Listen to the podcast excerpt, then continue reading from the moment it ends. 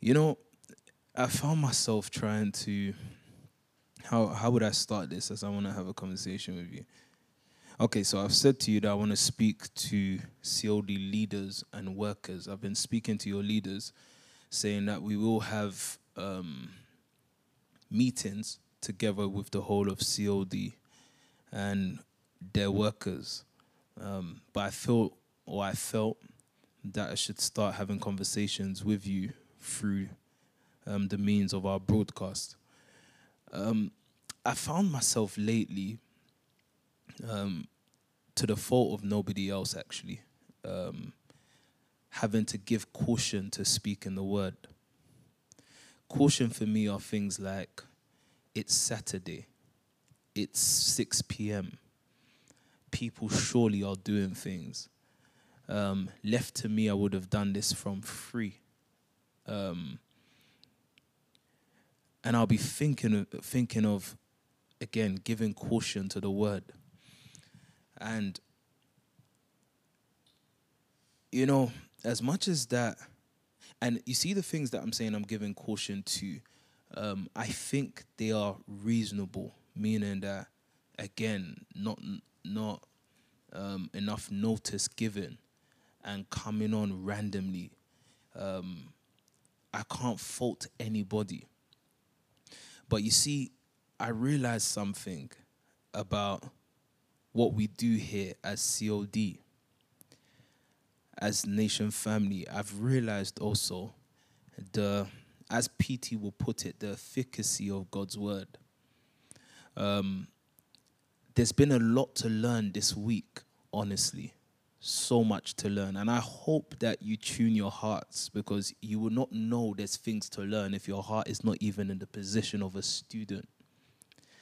Um, if you are too occupied with things, you would miss. I love, and I had to thank, and I will thank again, um, the word charge from Pastor Indidi on Thursday, um, and the reference to Haggai 1 and reference to um, Matthew chapter 6, both in the message. It's so easy for, and I want you to hear me, so I w- I won't rush this.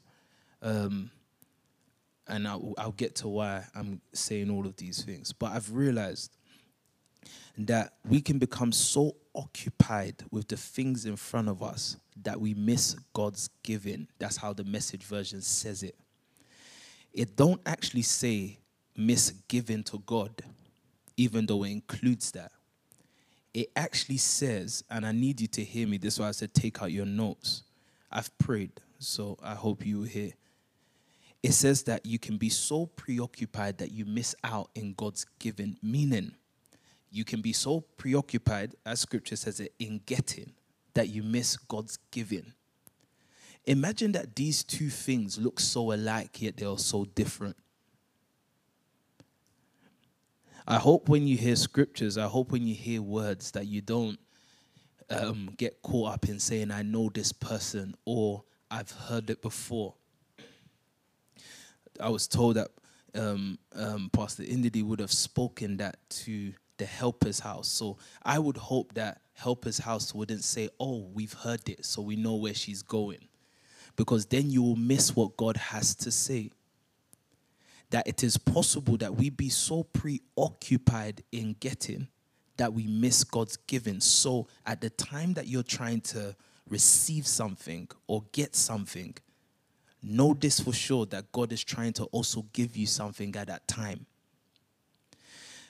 And it was off those scriptures, off the thoughts and the things, like I said, that God had been teaching this week that I said, okay, I'm going to start speaking over a period of time to, and the address, it will still be the broadcast as it is now, but it's going to be an address to COD leaders and workers. And I want to make a first stop today when I start talking to you, you see, I'm struggling now to give it a title because I know how things can get as I'm speaking. But I would say the general point I want to, or the thing I want to um, preach to you, or let me use the word advertise to you, are the benefits of God's calling. But I will have to take you through a couple of days of this. So, um, it's it's a problem where we are not able to identify the differences between our passionate attempt of getting or attempts of getting against God's giving. But I believe that the word will begin to show us the clear differences between the two so that we do not think we're gaining grounds with God, but we're actually nobody or we're nowhere. So to start this, again, you see what I've just said for the last couple of minutes. It'll sound like Pastor Obi, what the hell were you talking about? I've said these things. I told you I've prayed. I told you to also take out your notes so you can follow where I'm going because I cannot get through everything simply today. Where do I want to start off this evening? We're gaining grounds as it seems. Um, we have people who are growing to understand giving. We have more houses now. There's the house of influence. And by God's grace, there's the house of exchange. There are businesses that we put money into that seems to be bringing about an harvest as well, a harvest, sorry. Um, there are people who are growing to understand the word more and more. They know that in this verse, the scripture says this. Um, as well as that, we are agent. And there's a deception that makes us think that as we age, we enter more and more into God's purpose. Even though that that's partly true, that's not the sum up of it because an old person can never can also be a person that's never entered into God's purpose. So again, when I'm talking about having to caution myself with the word, I realize that I cannot stop myself. I can't restrain myself from speaking the word. Why? Because for most people, and maybe I'll start like this. For most people, people hear the people hear the preaching of a sermon, for example, as you guys are here with me now, and those of you tuned in. Most people hear the preaching of a sermon. Some they hear the reading of scripture. Whilst others can, let's say, witness the passionate expression of the word. But you see, very, very few, and I mean very few. I mean, I was talking to one of your brothers today and telling him how much I have to give time to myself to self examine, re examine myself, only to find that very few, remember what I've just said to you, where most hear the preaching of the word, where others hear the reading of scripture and others hearing the passionate um, display or expression of the word. There are very, very few that hear calling. Okay. So that's going to set me up for everything I want to say today. That to give you scriptural reference, there was a time that Paul was among others. He was amongst others. And God started to speak. How each person heard it was completely different. The person's life that was going to change now was going to be the person who heard not just the word, but they heard calling.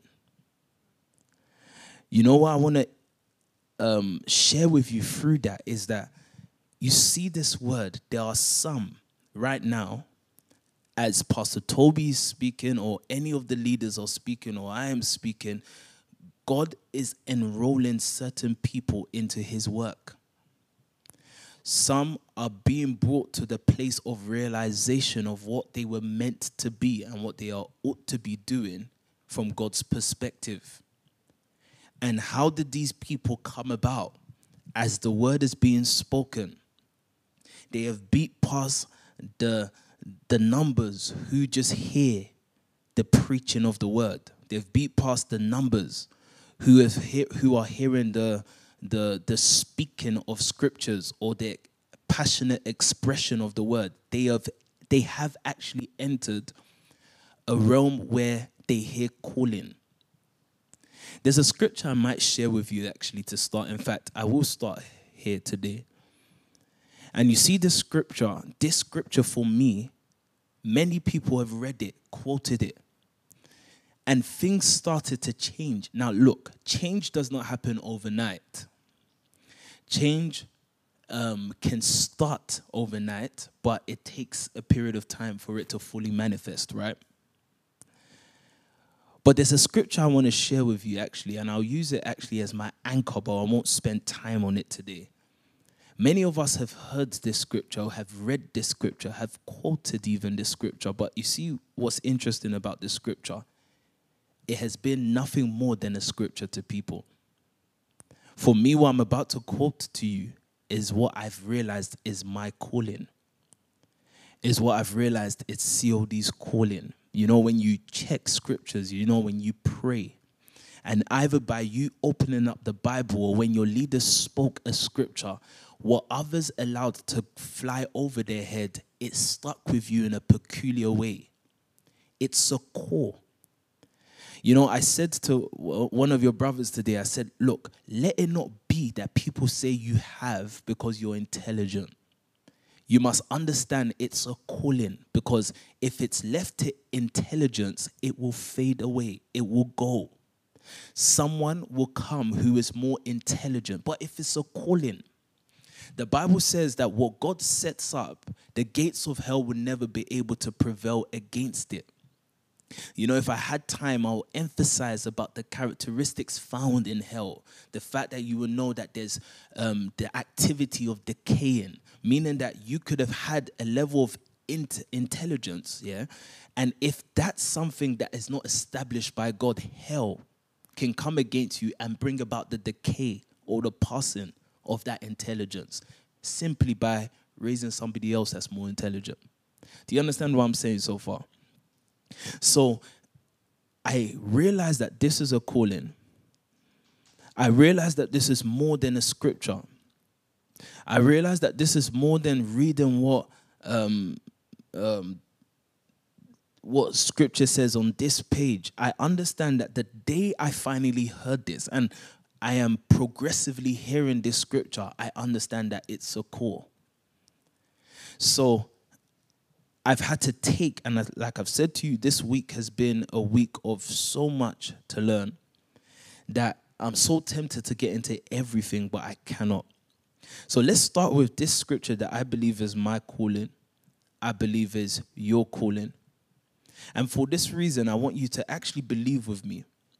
You know, I was upstairs reading the scripture again, and I said to myself, it's upon this and it's for this reason that I believe that the speaking of God's word is God's search for me. What I'm trying to say with this is after hearing this, every time I come across a Thursday service, a Sunday service, when PT is preaching today, he can speak about David, he can go to Moses. I realize it's just God attempting to look for me what I would encourage from you guys is that you would also take up that same belief system. That you believe that every word you are hearing, every experience you're going through is God's attempt looking for you. It's God searching, looking for you. And you know, actually, you know, it's more than a confession, actually. Yeah, and confession is good. You know, the Bible says that Jesus Christ is the high priest of our confessions, meaning that he would take note of what you are saying and do all to bring about the manifestation of what you are saying. But believing is more than confession. You know, the Bible actually went on to say at one point that anyone who believes in me, yeah, will do. So, what is the measurement of belief? How do we measure someone's belief system? Not totally by their confession. How do we know someone's belief system? How do we know how well a Chrissy believes something is going to be measured by what she then does following that belief. Do you understand that? Again, I'll quote that scripture again. To him who believes in me will do. It doesn't say that they will confess. Imagine that scripture or church as we have known it before has left us at confession at the stage of confession. But there are not many people doing. You know, when we begin to speak about nation building, we can confess the nation building. But we are not taking nations. We are not actually carrying out the activity that shows our belief. And so, if we fail to show that activity, what happens to us is that we too begin to pass away as another generation who were stuck at confession stage. Because truth told us that, that believing is actually what you do. So, going back, because I've gone all over the place, but going back, I want us to look into the scripture that I think is our calling Habakkuk chapter 2. I want us to go to Habakkuk chapter 2 when the Bible says, For the earth will be filled. And I want to use that as a foundation to the point I want to speak to you about the benefits of our calling. Um, if you hear me carefully, I'm actually not going anywhere away from what has been taught recently. Actually, I think, like I said to you earlier, and what I believe that God is saying to me, I feel that it's my duty this evening to advertise to you God's calling. I want you to know, you know, when scriptures later, when Paul begins to say to us, For you see your calling, brethren, that I want you to know the power of it. I also want you to realize that, you know, every single time, in fact, let me not rush this today. Every single time that you attempt, let me use a woman for an example. Remember that this is an example. If you have the heart and the mind to hear, if you have a student's mind, a student's heart, you'll know that I'm not talking on the base things that I will use as example. If I look at Anna in front of me, I can see um, hair done, lashes done. You look beautiful. Don't worry. I'm not going to cuss you. There's nothing to cuss you about. But you see, every single time please, uh, in fact, let me not rush this. So, those of you that are tuned in, are you hearing me or are you busy? Yeah. Are you busy or you're hearing me? Because I need to get some points across to you today. Church is changing. In fact, church has changed. Yeah. So, how would you know that you're not being left behind? Hear what I'm going to say to you, which you already know, but it's important that I re emphasize today. So, imagine that scripture, or imagine that if we use Anna as an example, and forgive me that you don't have visuals today, visuals would have probably helped. But when you look at a person, you know, every attempt I make to do up my life, every attempt I make to fix my own life, the truth of it, listen, the truth of it is that you're only nourishing your dissatisfaction. Let me explain what I mean by that before we get into scriptures so no one will be left behind. You see, when we think of the word satisfaction, yeah, it's it goes hand in hand with fulfillment.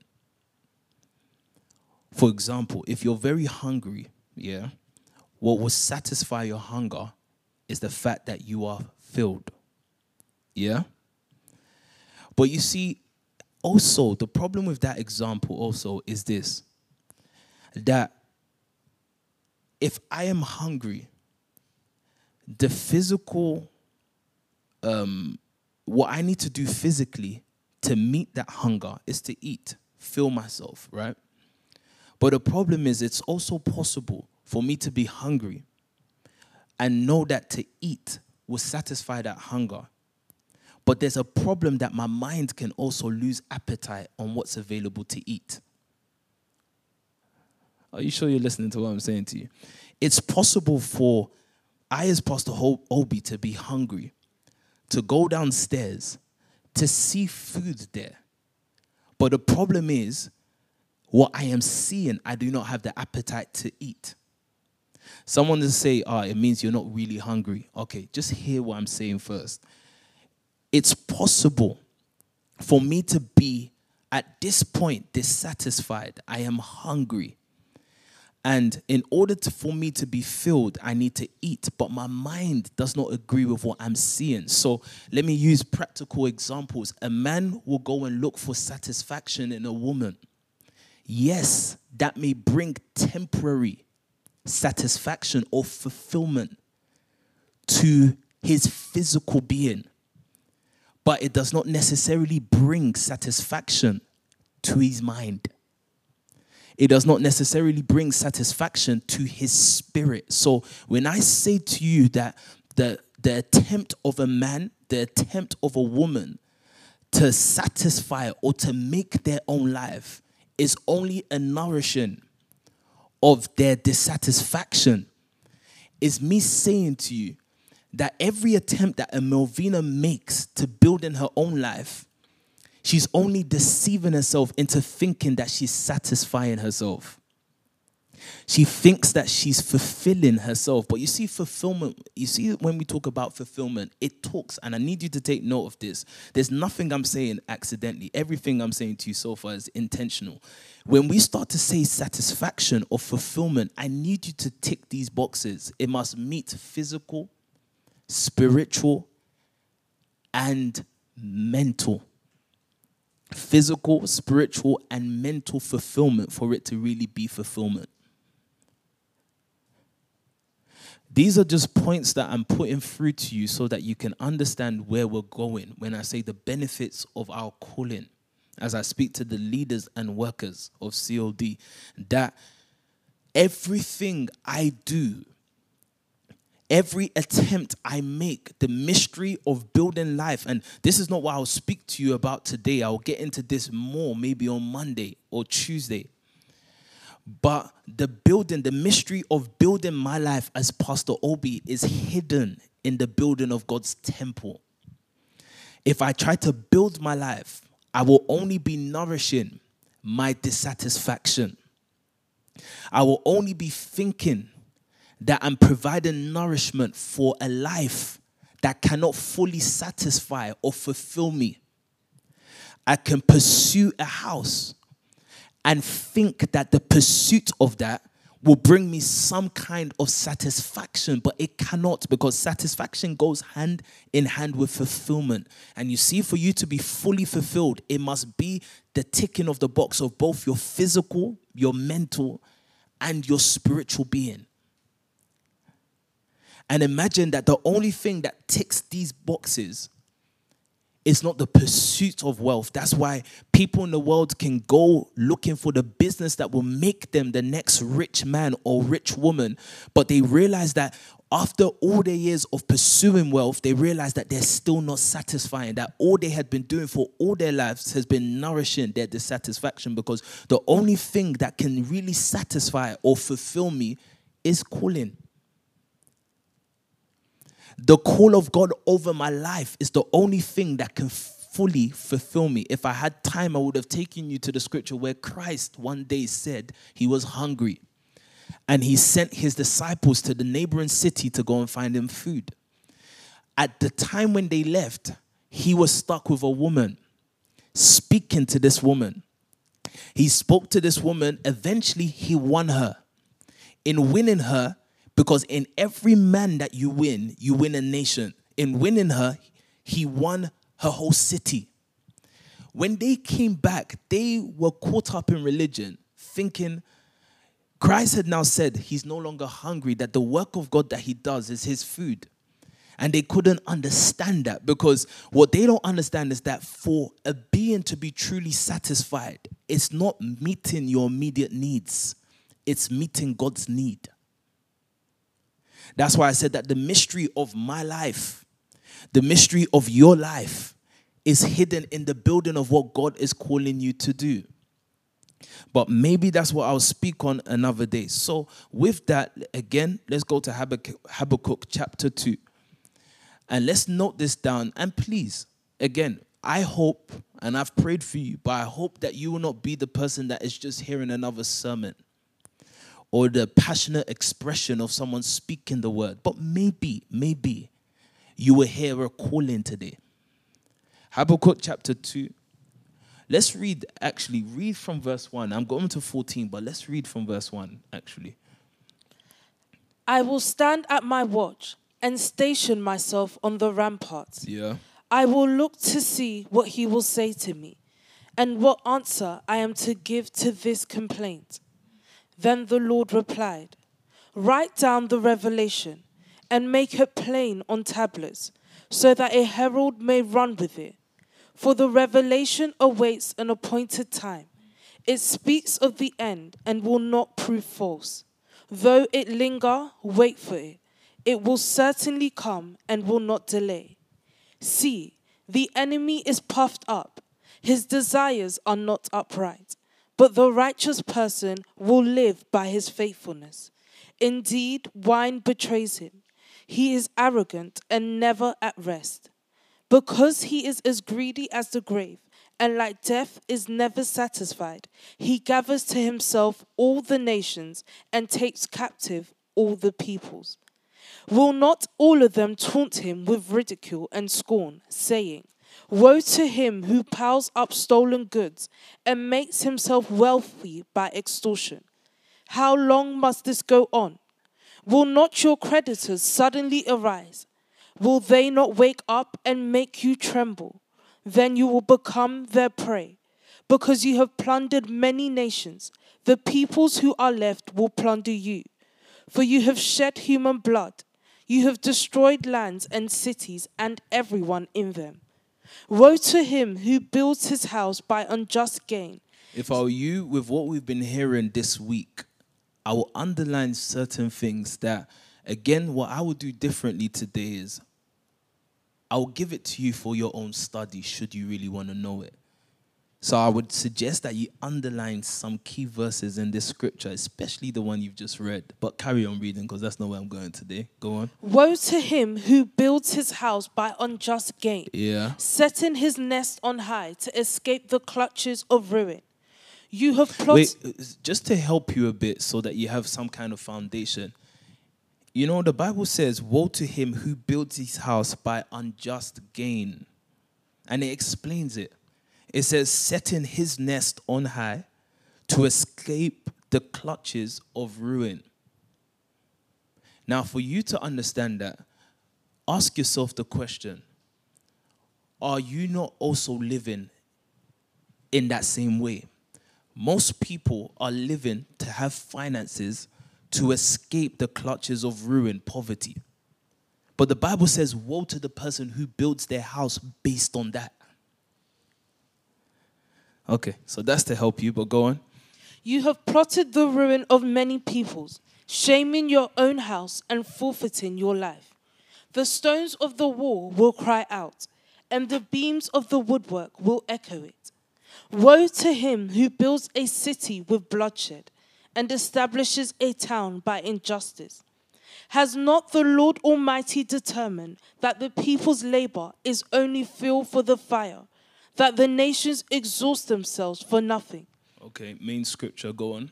For the earth will be filled with the knowledge of the glory of the Lord. For the earth will be filled with the knowledge of the glory of the Lord. Yeah? As the waters cover the sea. As the waters covers the sea. Why is this the scripture that I believe is our calling? Or if I can't group this as our calling, why do I believe that this is the scripture that is my calling? How does this become? Because you see, for us, calling is you're a pastor. Calling is you are holding the microphone and you are the one preaching. Calling as we have known it to be before is that we must know you as a prophet or a teacher. No, the Bible actually begins to program. It programs people into what they are meant to be doing. So, you know, whenever I see this scripture, the Bible says, For the earth will be filled.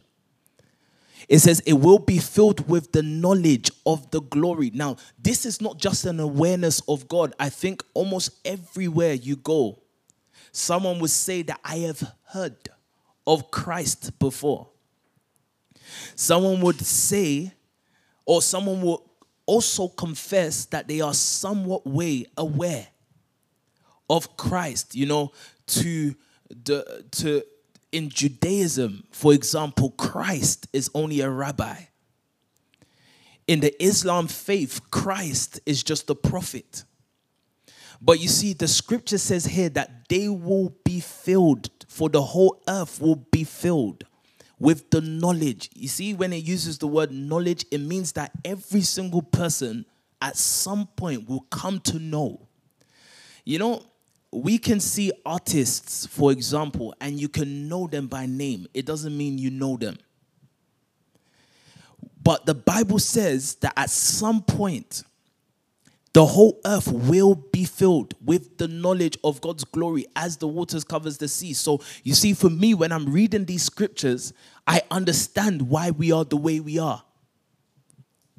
Because this is where I'm taking you now. I want you to hear me. I understand why COD is the way we are because God spoke beforehand that the whole earth will. You see, when the scripture says will here, it eliminates questions, but it gives room for questions. You see, the question that arose in my heart reading the scripture will no longer be if the world will come to know Christ. It cannot be that anymore. Why? Because God already said, for the whole earth will.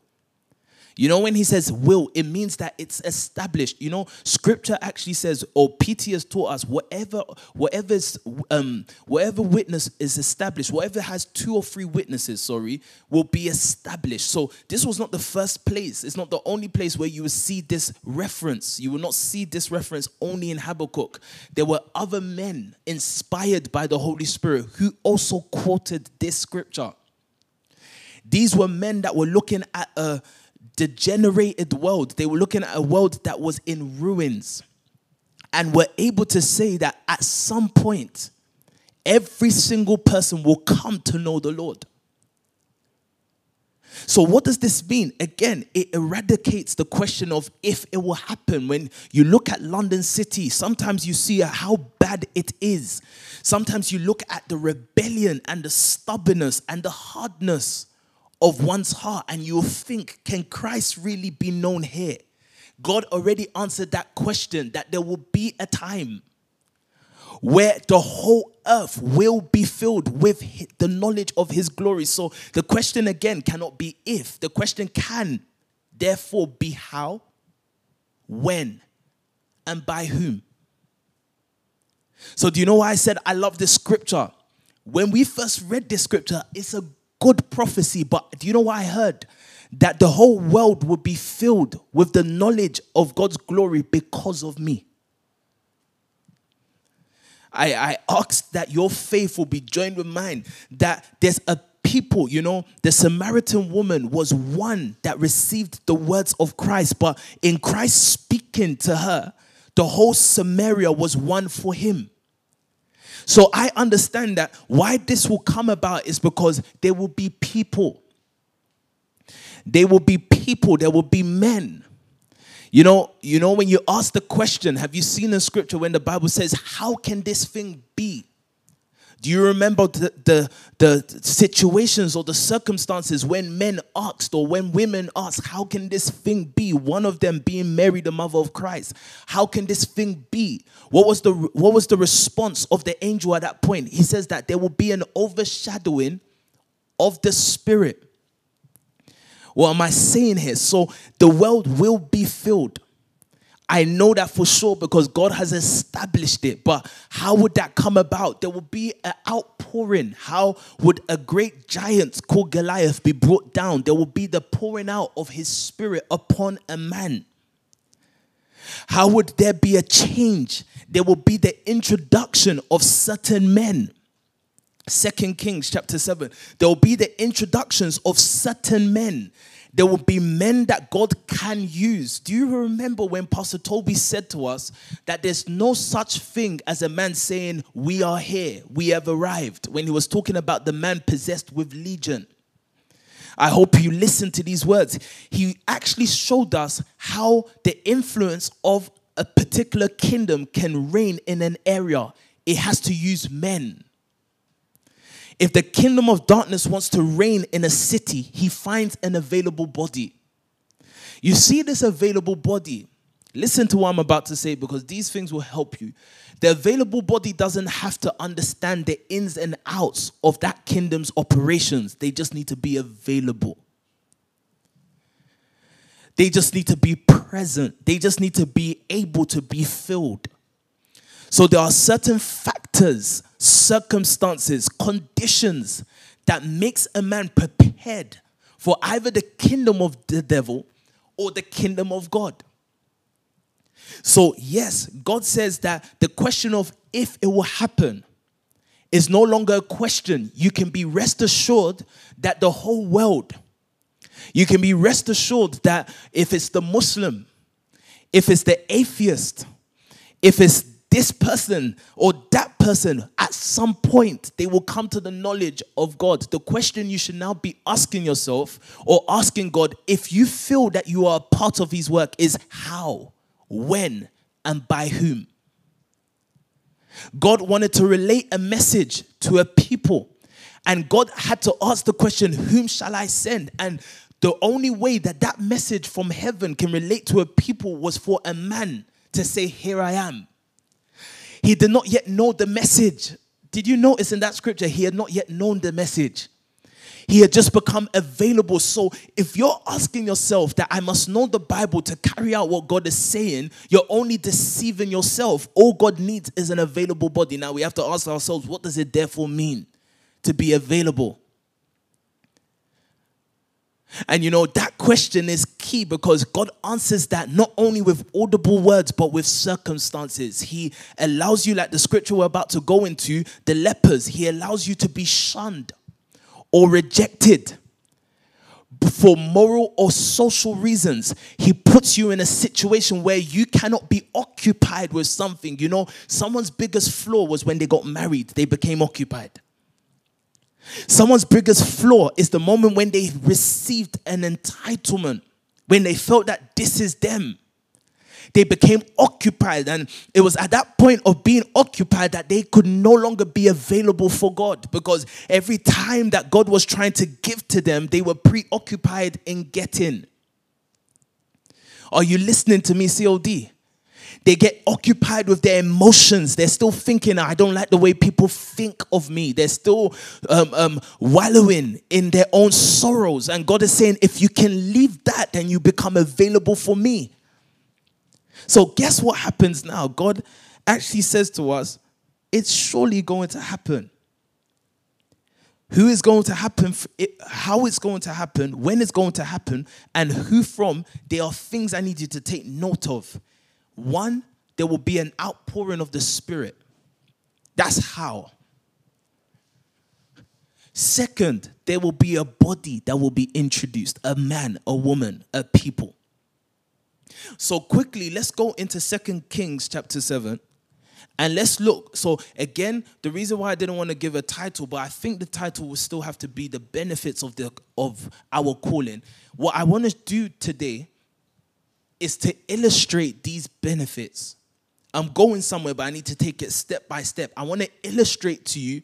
I believe strongly that God laid on my heart to make known to you the benefits of the calling because the life that you're trying to build by yourself, you are only nourishing your dissatisfaction. You're only trying to mm, put makeup on something that's decaying.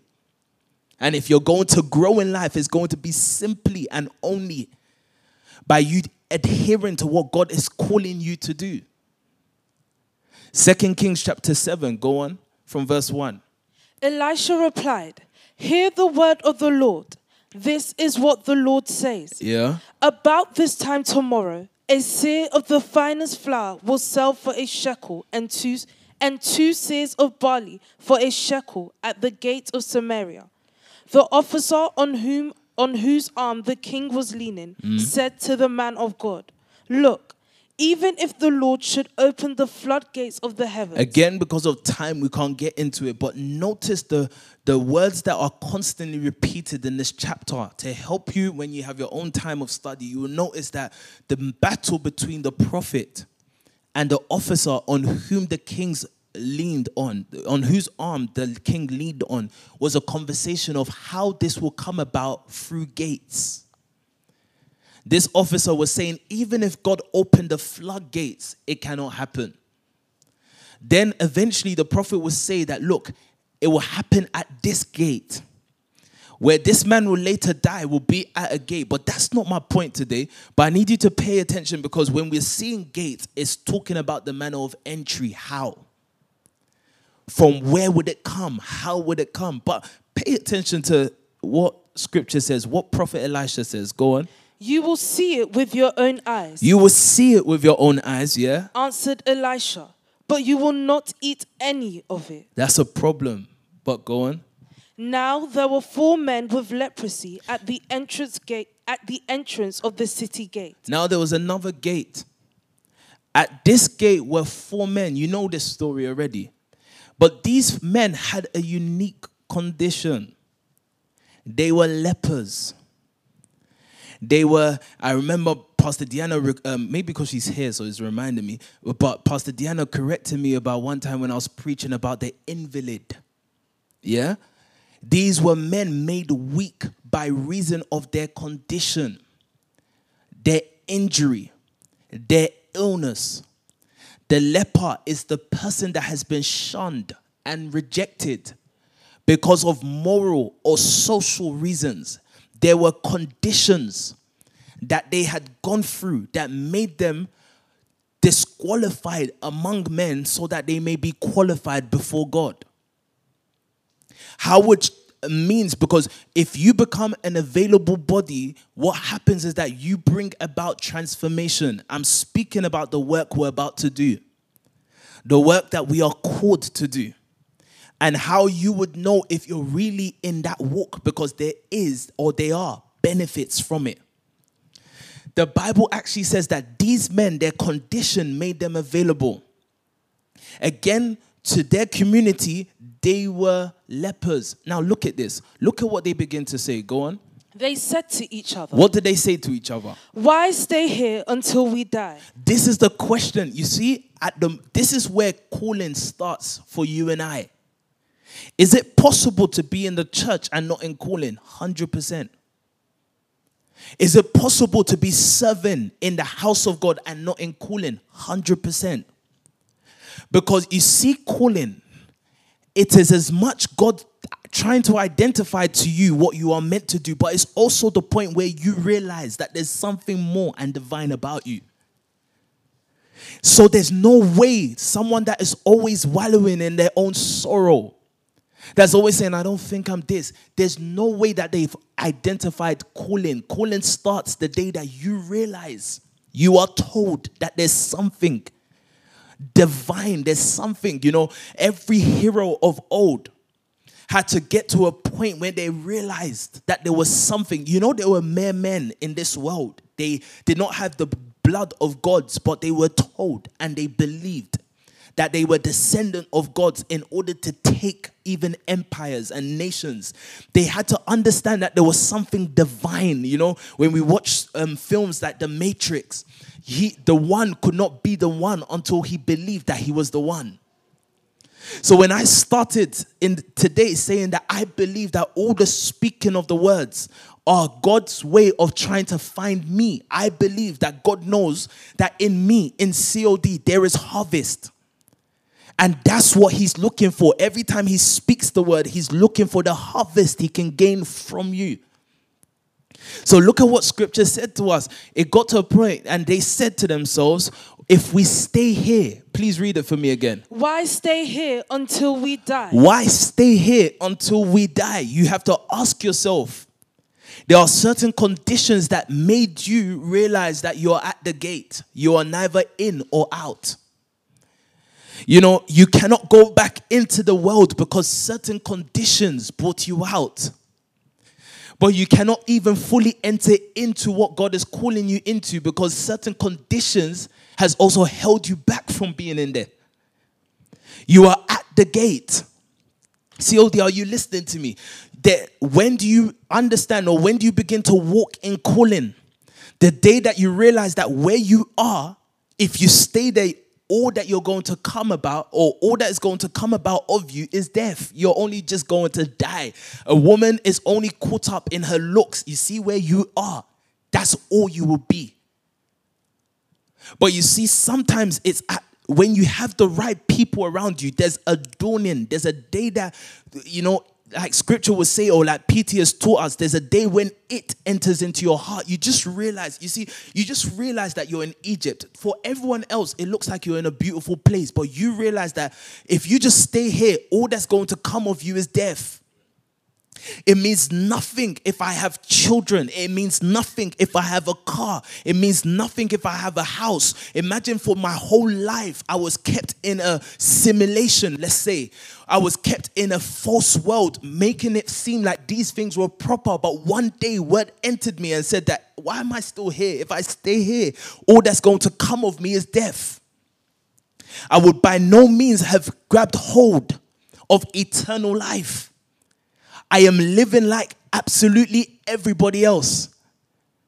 So the Bible says that these lepers, again, what's key about the, the men that had leprosy was not just their—it was not just that they had a skin disease, was the condition that made them disqualified amongst men.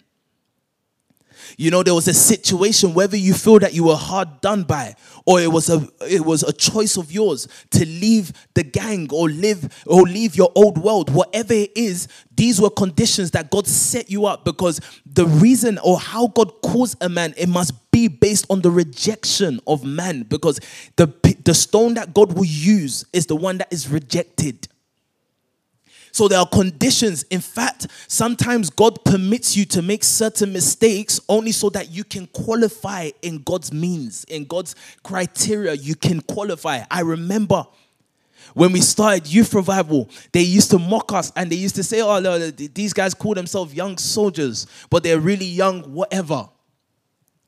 And I, I didn't understand it then, but that was them helping me to be chosen by God conditions that leave you at the gate. But this is still not where I'm going, but carry on reading. So they said to one another, Why would we just stay here and die? Go on. If we say we'll go into the city, If we go back into the city, what happens? the famine is there. The famine is not only, the famine is not outside the city, the famine is in the city. I won't be satisfied there. I cannot be fulfilled there. But what does scripture go on to say? Go on. and we will die. And we will still die. Yeah? And if we stay here, Imagine that they were saying that in the, the famine was in the city, yet the majority stayed there. People still looked for life where famine was. Again, what brings you to the place of God's calling the day you realize that things are not as they seem to be? Go on. and if we stay here, we will die. Yeah. So let's go over to the camp of the Arameans and surrender. If they spare us, we live. If they kill us, then we die. Now, look at this. You know the story, so I won't stress here. What made these men, because the story as we will know it to be, is that these men went to the camp of the Arameans, realized that all their plunder was left there. They had animals, they had food, they had clothing, they had silver and gold. And to their shock, please take note of what I'm saying now. To their shock, when they decided to make the move, they realized that provision is here. They did not enter the city with provision. There had to be a word lingering in the atmosphere looking for available body. And if they are available, they will not even realize that they are adhering to a word. You know, Pastor Toby came to, to London in 2005, right? You didn't know he was there.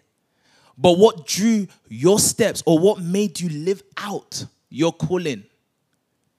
The fact that God allowed certain conditions to make you available. So, what makes us available? Not me raising my hand saying I'm available.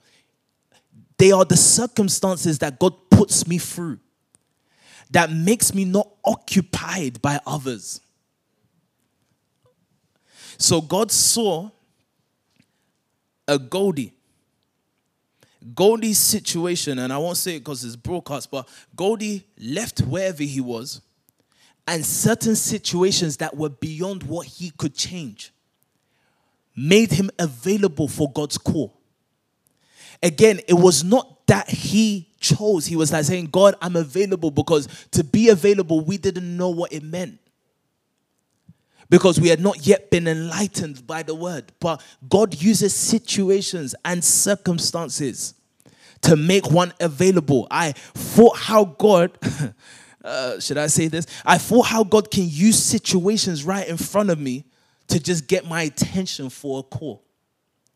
Let me leave it as that how God can use. And sometimes at this point, you can't even talk to everybody because in the midst of everyone, everyone's hearing word, but few, very few are hearing calling. But anyway, so God looked at these four men, again, shunned and rejected. And what happened with them? These men found themselves bringing about salvation to their city. Again, the most unlikeliest of people. Remember that I said that these men had, by reason of their illness and sickness or injury, had been made weak. God is not looking for your strength to bring about salvation. God actually allows you to be weakened so that He can show His strength. Imagine that scripture said to us that the reason why the Aramean camp was vacant was because God had made them to hear the noise of chariots. And they assumed or concluded for themselves that the king of Israel had hired the Hittites, I believe, and the Egyptians. Imagine none of those arrangements happened. But God needed Chrissy weak so that she will bring the means, she will be the means of salvation to her city. So, why am I saying all of this? Now, you would think that's my main scripture. Again, what am I trying to show you, illustrate to you today? The benefits of our calling. My main scripture, actually, and the scripture that I'll be using to speak to you over the next couple of days is Luke chapter 10. Luke chapter 10, very interesting. God gathered, or Christ gathered 70 or so, 70 something, 72, I believe, or so people and was about to send them out. I want us to look at this scripture closely. What was it that God was doing? I don't have com- complicated things to say to you other than for you to realize that what you will really benefit from is your adherence to God's call. Luke chapter 10, read from verse 1. After this, the Lord appointed 72 others and sent them two by two ahead of him to every town and place. After what? Let's read actually. Maybe go to, because this is important. Maybe go to Luke chapter 9 from verse 57. And then you'll read through to chapter 10. As they were walking along the road, a man said to him, I will follow you wherever you go. Jesus replied, Foxes have dens and birds have nests, but the Son of Man has no place to lay his head. He said to another man, Follow me.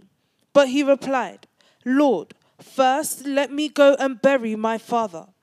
Jesus said to him, Let the dead bury their own dead, but you go and proclaim the kingdom of God. Yeah. Still another said, I will follow you, Lord, but first let me go back and say goodbye to my family.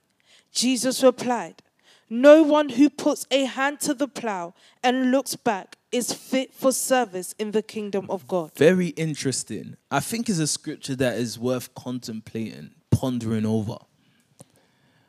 Imagine that Christ was attempting, yeah, to win someone over. He said, Follow me, but had just said to them, that I have no place to, let, to rest my head. He said, even animals are sorted, yet I'm not, but yet follow me. And he kept saying that he was going to, oh, he kept speaking to them of the kingdom of God. You know, I learned that there's a great deception in the church, and let me say this to you. The deception that makes you think that you need certain things to do what God is telling you to do is a deception that makes a man never able to finally do what God is calling them to do. Let me repeat myself. You see, I've been guilty of this. I've been a victim of this. So I'm saying this to you. I hope you will hear me. You know, that mental or you know that idea or those confessions you have that says things like, if I had this, I'll be able to do this for God. It's a deception to keep you occupied with wanting and miss out on what God's trying to give to you. It's a trap. The Son of Man did not need a place to lay his head in order to bring people into the kingdom. What he needed was something different. But anyway, carry on reading. Chapter 10, verse 1. After this, the Lord appointed 72 others. So after all of this, what did he do? He appointed men. What is God trying to do with you and I? And you see, I understand that the whole of COD, or should be, the whole of COD is on listening to me. But I said to you from the beginning that I'm speaking you see why I can't create a group before saying this is because I can possibly put someone into this group who who is not actually part of this group. So I'm doing a work that's beyond me. That's what I'm trying to say to you. I am speaking to the leaders and workers of COD. What God is doing now after all of this is that he's appointing men. Now look at what happens. Go on. He told them, "The harvest is plentiful, but the workers are few." Ask the Lord of the harvest, therefore, to send out workers into his harvest field. This will be my point for a couple days, so I'll say underline it, but I won't go too much into it. He says that the laborers, the harvest is plentiful, it's huge, it's great, yet the laborers are few. We'll look into that in a moment or in the next couple of days, the laborers are few. So, what does he say that you should do as a response to that? Yes, IB. Ask the Lord of the harvest, therefore. He says, Ask the Lord of the harvest, therefore, for what? To send out workers into his harvest. To field. send out. If this was what I was going to speak to you about building, I would have told you that when he said send out, it actually meant thrust out. It meant push out. It wasn't a thing whereby people by their own will said yes. No, you know, Pastor Toby, I, it's gone out of my head, but there's a new saying. He started saying to combat the saying that says that he used the saying to combat the saying that says, behind every successful man is a, a successful woman. Paraphrasing, he says that behind every successful man, you guys may have to help me, is a hard situation that gave them no choice. How does God work and speak to us through circumstances and conditions? I never forget when Pastor Toby taught me. And he said that, look, what made him get to where he is was certain back up against the wall kind of situations. He had no choice. You see, because if God allows you to have choice, you would still, even after seeing God, you would still pluck the fruit from the, the, the fruit of the tree of knowledge of good and evil, even if you've had contact with God. So, what am I trying to say? Am I saying that God takes away free will? No. He allows us to go through certain conditions that makes us only see his way as the way. So look at this. He sent 72 out. He said, when he says send out, it was talking about thrusting out. but anyway, let me just leave that for another day. Go on.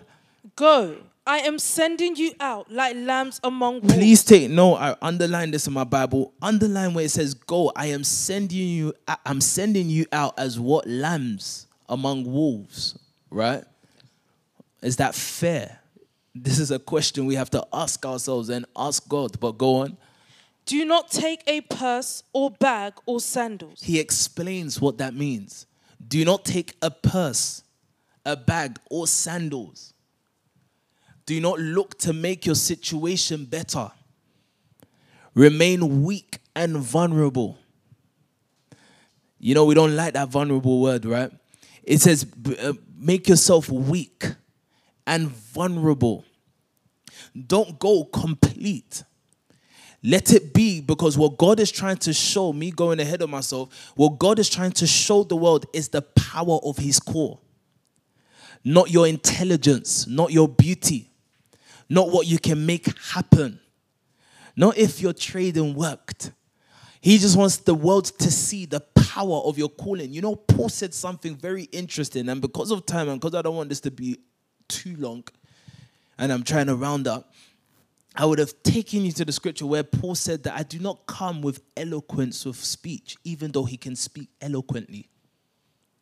He says, but I come as, and what you see is a demonstration of the Spirit. Why? Because people's faith must be based not on the fact that Paul is smart, but on the power of his Spirit. So I said to, anyway, let me just leave that. He, whoever I said that to you have heard me. Go on. Do not take a purse or, or bag Yeah. or sandals, and do not greet anyone on the road.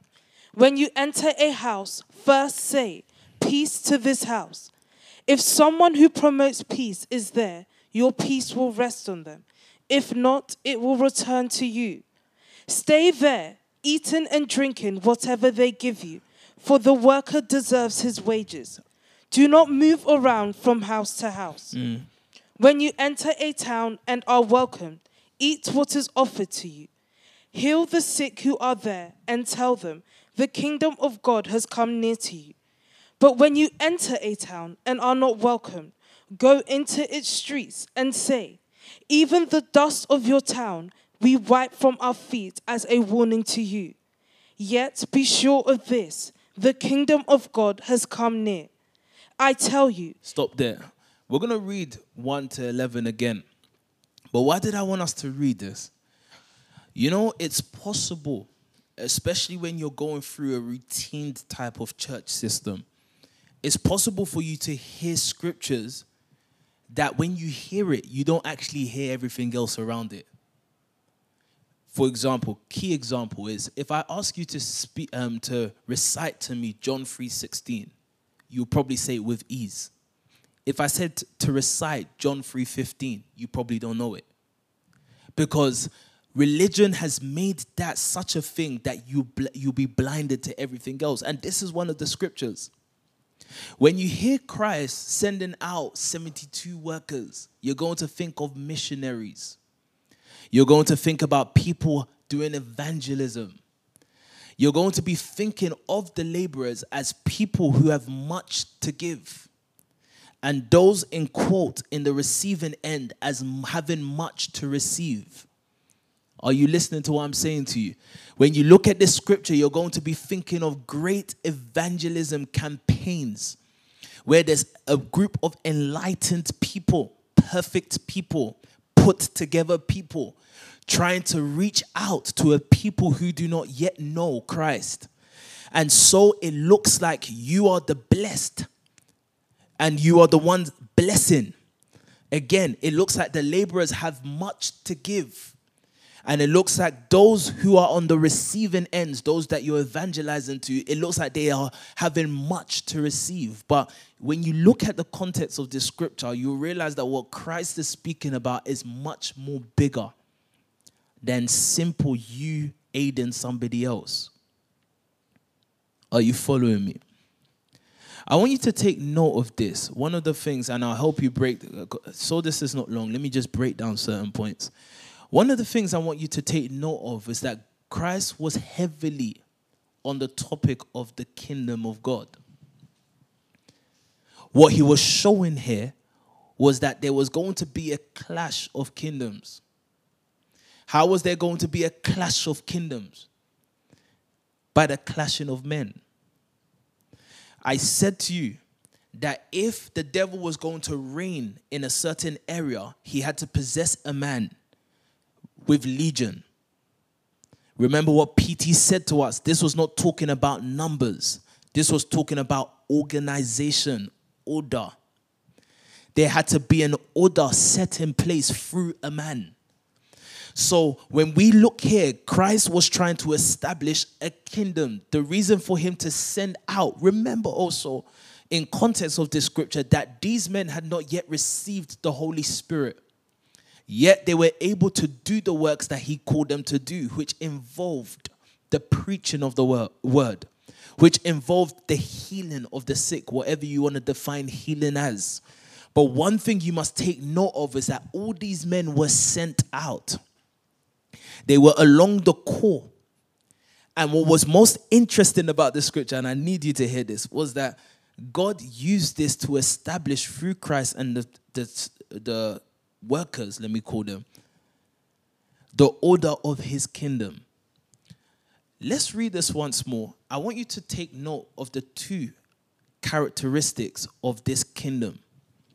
The first being peace, which means what? Wholeness. Yeah?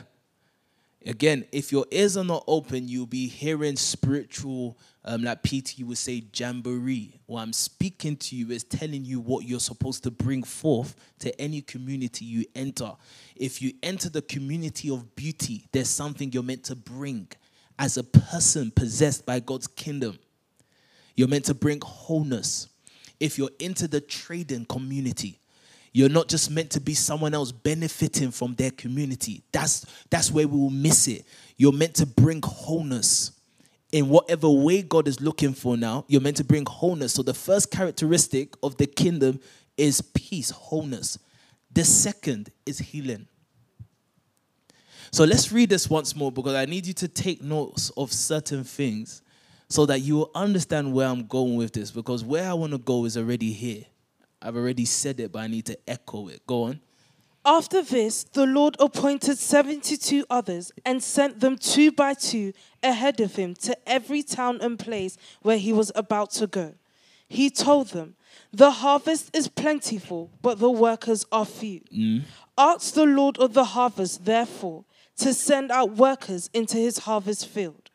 Go I am sending you out like lambs among wolves. God intends for you and I, first of all, to be weak. Why did I take you to the story of the lepers? They were more able men, according to men, that could have brought about the salvation of their people. God had to use people whose condition made them weak, whose condition made them isolated, shunned, and rejected the manner of God's entry was going to be your weakness. You're busy worrying about your weakness when you should be paying attention to the core. For when Paul said to us, For you see your calling, brethren, what he was saying to us is stop paying attention to you and your flaws. Pay attention to the power, the enabling power of this core. How would we take nations? Is going to be by our ability to adhere to what the calling is asking for us. You know, scripture in Isaiah 51 said, You see, I called when Abraham was only but one man, I called him. But look at the effect of my calling. He says, Now he's many. I multiplied him because he took um, he paid attention. He was daring enough to, or brave enough to enter what I've called him to enter. And it was by reason of the power of that calling that he multiplied, he increased. It wasn't, look, it wasn't because he had ability to give child that he had child. It was reason of calling. What I want to say to you is that if it had not been for calling, he still wouldn't have had a child. You don't understand. I'm not speaking about children. I'm talking about everything you are trying to add to your life that will satisfy you can only come about by reason of you adhering to his core. It doesn't matter how close you are to somebody else. It doesn't matter the caliber of people that you are connected to. It's going to be if you choose to walk in line of calling. Because in that line, there are benefits. He says that go as lambs amongst wolves. I'm sending you in this state. Then he explains, carry on reading. Do not take a purse or bag or sandals. Don't take anything that will add strength to you. Don't add anything that will make you more comfortable. Stay in the, in the state that you are because that's the condition I set for you to make you qualified by me. Then he goes on to say what? Go on. And do not greet anyone on the road. Yeah. When you enter a house, first say, Peace to this house. If someone who promotes peace What was the first characteristic? Peace. You see, this peace, like I said to you, this peace or healing, yeah, healing will be told, it will be said to us in a moment. These characteristics were not just physical. God does not want Diana to go to Lewisham raising people from their wheelchairs, even though it may con- uh, include that. I don't know if it will happen, but if it will include that. What God wants is total fulfillment. That's why it's peace, it's wholeness.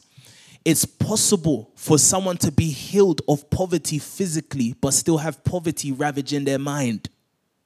What does the word bring? It brings healing. You will under, you'll be healed of poverty in your mind. So have you seen people who have a lot, but they are stingy? It means that they were healed in one capacity, but were still sick in another. What are the fruits of God's kingdom? It brings healing to everything about you. It will bring spiritual healing and peace, physical healing and peace, mental healing and peace. Wherever God can find a man of kingdom, these are the things that follows that kingdom. Whether someone will receive what you have to say is up to them, but these are the fruits of what you bring. A Paris as a woman of kingdom, wherever she goes, if that person receives her, if the people there receives her, what they will receive is wholeness. They will be healed in totality, not partially. So I understand why we look for this word because this word is really trying to bring about fulfillment of you. You're hearing me now. Yeah, it's bringing out total heal- healing, fulfillment of who you are. If it was left to you, you will recognize the poverty of your flesh and try to heal the poverty of your flesh. But even if you manage to heal the poverty of your flesh by having more in your account, you may not have healed the poverty of the mind or of your soul, your spirit. Only the kingdom can bring that forth. So carry on reading. What does it go on to say? Because I need to show you that it's much more than missionary work. Go on. if someone who promotes peace is there, your peace will rest on them. Yeah. If not, If someone who promotes, how would I, you see, so when I look at Pastor Toby, he has, do you know what I've been praying for recently to help my decision making? This is me telling you my private prayers. I've been asking God for the spirit of a sound mind. Because, you know, it's easy for you to be dressed up in all kinds of branded clothing, but your mind has not graduated.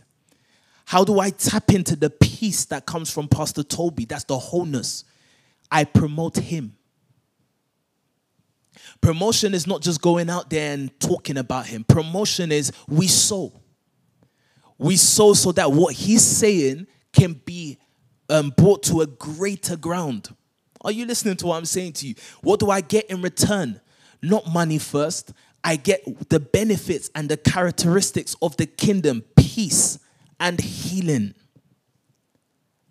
I get these things. Please, why I'm speaking to you like this is because we can grow. I saw a picture today. I have a picture in my room and it's there. It's not like I have to look for it. But today I really looked at the picture and I saw that I was dressed like this over a year ago.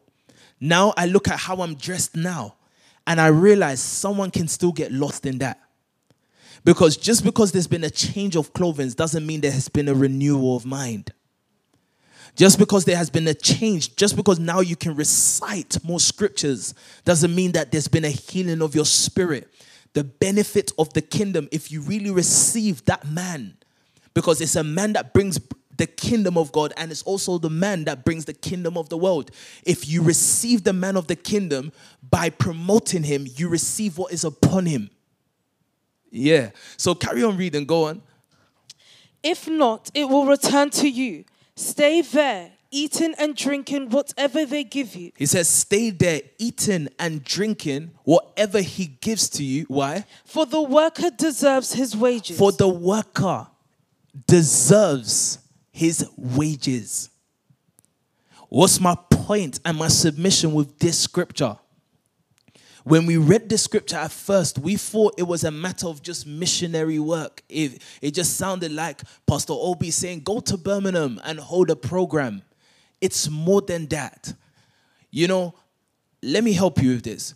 If God called you Goldie, or you Cleon, or you Nana, or you Esther, and said, Go without clothes, without sandals, without money, and all of these things, and do my work because I've called you to do it, right? I've sent you to do it.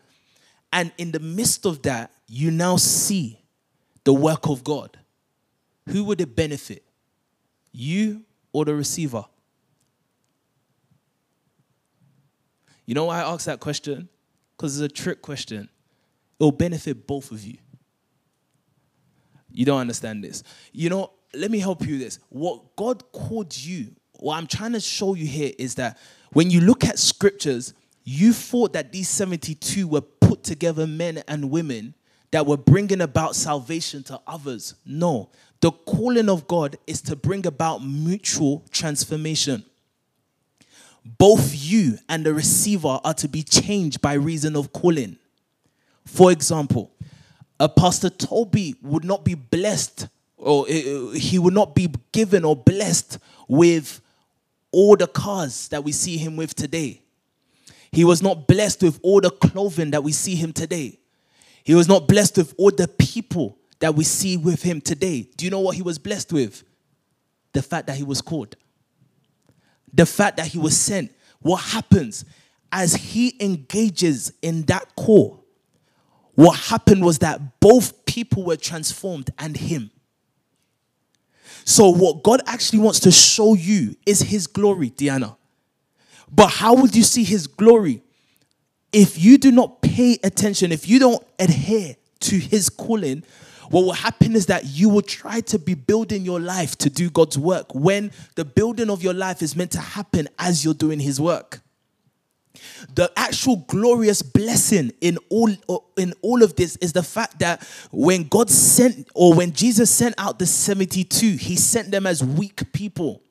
He sent them with people with more with less than enough resources. But by reason of their calling they will be transformed and the people on the receiving end. You know the bible says that you should be diligent in these matters Find me that scripture. It says, Be diligent in these matters. I want it in the amplified. Be diligent in these matters so that all can see your progress. God does not allow you to be high and above before you start your calling. He allows you. In fact, He sends you weak, He sends you vulnerable so that as you engage in the work, not only would you see Birmingham changed, not only would you see Ireland changed, but as you are changing there, you'll be transforming as well. So we can see through pictures, we can see how PT evolved, how he kept train, um, how he kept transform, um, transforming. What God's calling does for you and I is bring about a mutual transformation. You know, as you saw it before, is that you looked like you were the one in the upper end. It looked like there was nothing coming about of you. No, the more you get involved in this work, you transform as well as the lives that you're interacting with.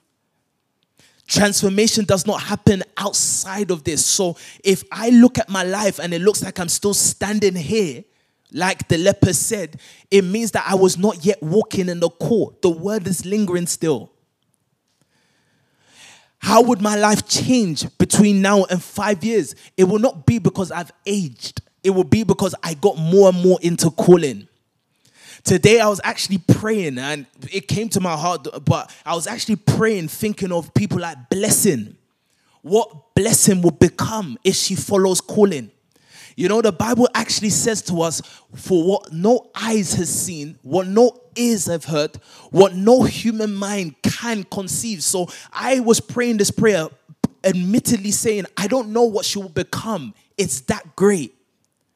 If she follows the calling, it says, What no eyes have seen, what no ears have heard, what no human mind can conceive, the things that God has prepared for those who love Him. Do you understand what love of God is? The Bible says to Peter, Christ said to Peter, If you love me, tend my sheep. He was saying, If you love me, follow the calling. Enter that calling. You know, for, for you to be able to feed sheep, you cannot be eating and feeding them. Where I want to teach you, or where I want to get to eventually, is shepherding. Because you cannot be eating while your sheep are eating. You know, sometimes you have to starve for them to eat, and then they will grow and you eventually eat. That's the proper procedure of God. That's the way it works. So, what is God saying to us? I was actually saying that, wow, if this girl stays in calling, and not just her, every one of us, if we stay in calling, our minds have not yet conceived what God has prepared for you. If you stay in calling, Chrissy, if your loyalty is to the work, to the core, what will happen is that you will evolve in a way that you could not have fathomed. These men, look at if you look at the end of this scripture in Luke 10, you would see that they came back with great joy. The Bible says they were shocked what they were able to do. They were shocked what had become of them. But what was what made them do what they did? The calling. They just believed the calling.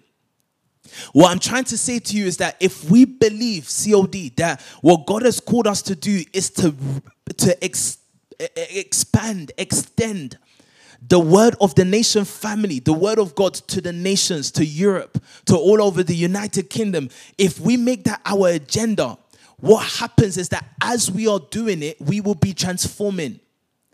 When would you become stagnant in your life? When you're not doing the core. And what makes us not do the core? You become preoccupied with other things.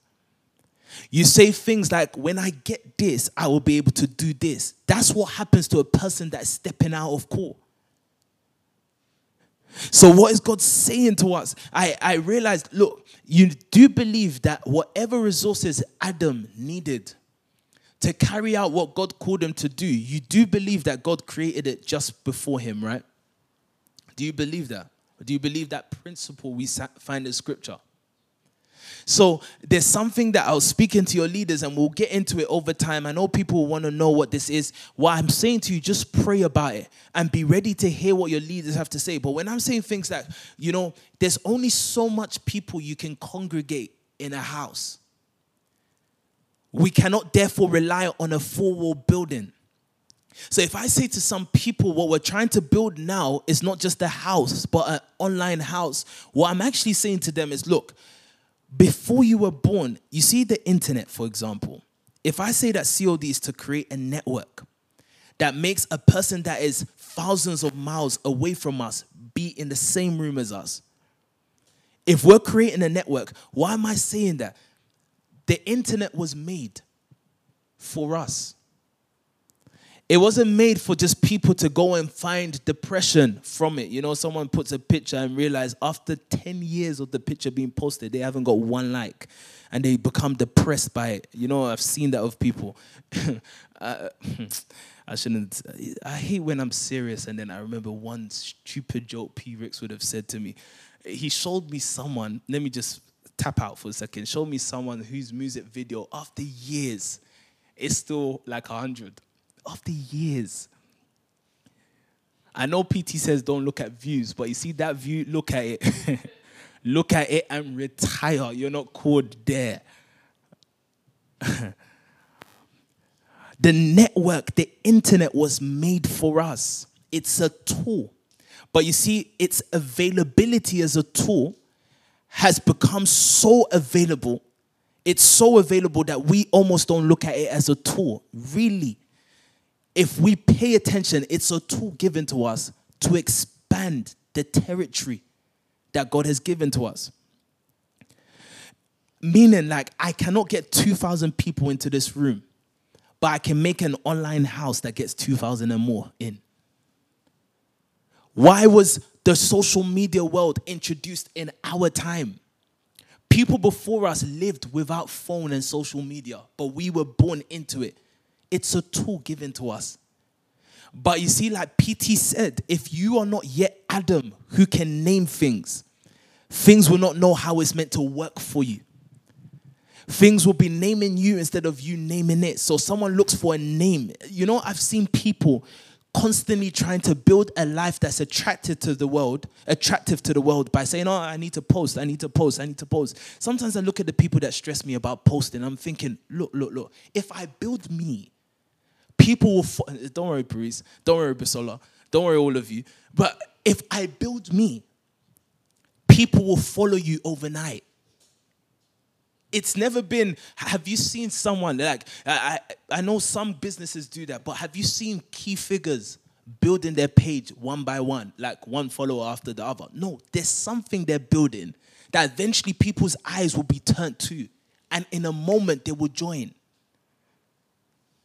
what am i trying to say to you cod this calling is a wonder of god it's a miracle almost that is to bring about mutual transformation. Meaning that you are not being sent out, Chrissy, to go and involve yourself with the, um, um, go and learn trading in Sweden, for example, or do financial works there. You're not going there just so that you look like the savior. No, as you are walking that call, you are being transformed.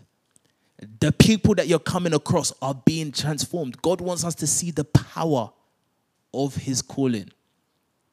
Do you understand these things? Let's finish off this scripture. If there's nothing else, I'll let you guys go as it's Saturday evening. Go on. Stay there, eating and drinking whatever they give you, for the worker deserves his wages. Do not move around from house to house. When you enter a town and are welcomed, eat what is offered to you. Heal the sick who are there and tell them, The kingdom of God has come near to you. But when you enter a town and are not welcomed, go into its streets and say, Even the dust of your town we wipe from our feet as a warning to you. Yet be sure of this. The kingdom of God has come near. The kingdom. So when we look at the nation family and we see or we hear the story of how PT came at two, uh, in 2005 and we see the exploits he's doing with the family. You see the type of men and women that are raised in this family. What is the message secretly behind? Not secretly, what's the message really behind it? The kingdom of God is now near. The kingdom of God and the attributes of the kingdom of God, which you can see wholeness, which you can see healing. All of this is here. What do we need to do, guys? Again, so I'm starting this conversations with the leaders and workers, I'm starting it with this point that you must know that that calling is more than powerful enough to transform you. But what will stop you is you being preoccupied with other things. It's you being preoccupied with getting and missing what God is trying to give you. We thought we had to put everything in order in order to do what God needs us to do. No, I need to respond. I need to be available. I need to allow my circumstances to make me available so that I can respond to God. Are you hearing me? Did you find that scripture I was looking for? I know it's First Timothy. Yeah? Okay, read it in the Amplified for me. Verse chapter 4, verse 15. Go on. Practice and work hard on these things Practice and work hard on these things, yeah?